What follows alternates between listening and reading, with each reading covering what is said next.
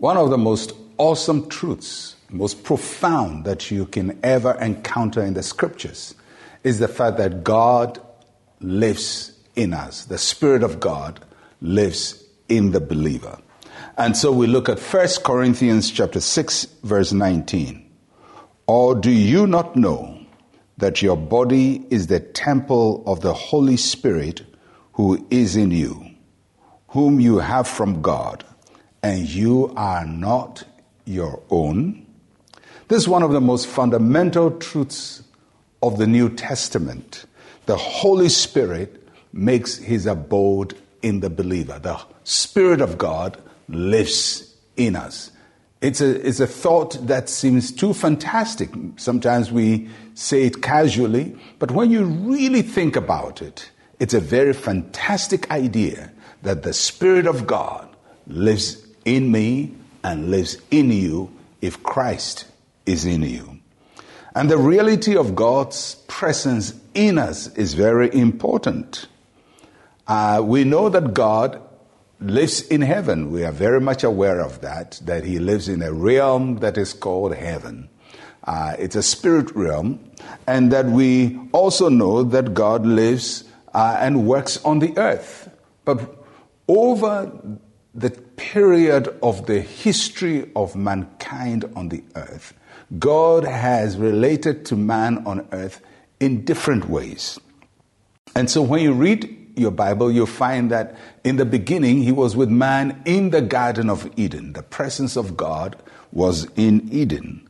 And then frequently you see the presence of God in different locations. Moses saw the presence of God in a burning bush. God dwelt or manifested in the burning bush. And then later God showed himself on Mount Sinai.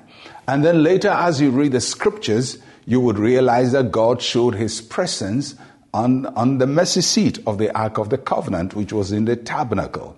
And then when the temple was built in the days of Solomon, God's presence was seen on the mercy seat, on the Ark of the Covenant, and in the temple.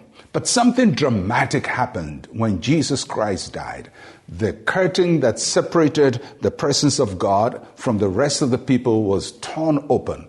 And from that time, God does not live in Eden. He doesn't live on Mount Sinai. He doesn't live in a burning bush. He doesn't even live in the temple made with hands. He lives in us. We are the dwelling place of the Spirit of God. This Spirit of God that Moses saw and was awed on, the, on, on that burning bush now lives inside you, the believer in Christ Jesus. Our bodies may not seem the most perfect locations for God, but guess what? The Bible says the new temple of God is your body. And the way for that to happen is for the Holy Spirit to come and live in us. And for that to happen, we must allow Christ Jesus to come into our hearts. And when that happens, God's dwelling place shifts from the Garden of Eden, from Mount Sinai, from the tabernacle, from the temple to you. Your body is this temple of the living God. And because He lives in us, we belong to Him and He belongs to us. And the important thing is, He's not too far away from us because He lives in us. He's not outside of us. Think about it. The awesome God, the creator of the universe, dwells inside you if Christ is in you. I am Pastor Mensa Otabil. Shalom, peace, and life to you. We are about to enter a very important season on our church's calendar. It's our season of consecration, of prayer, and of fasting. We call it 40 Days of Power.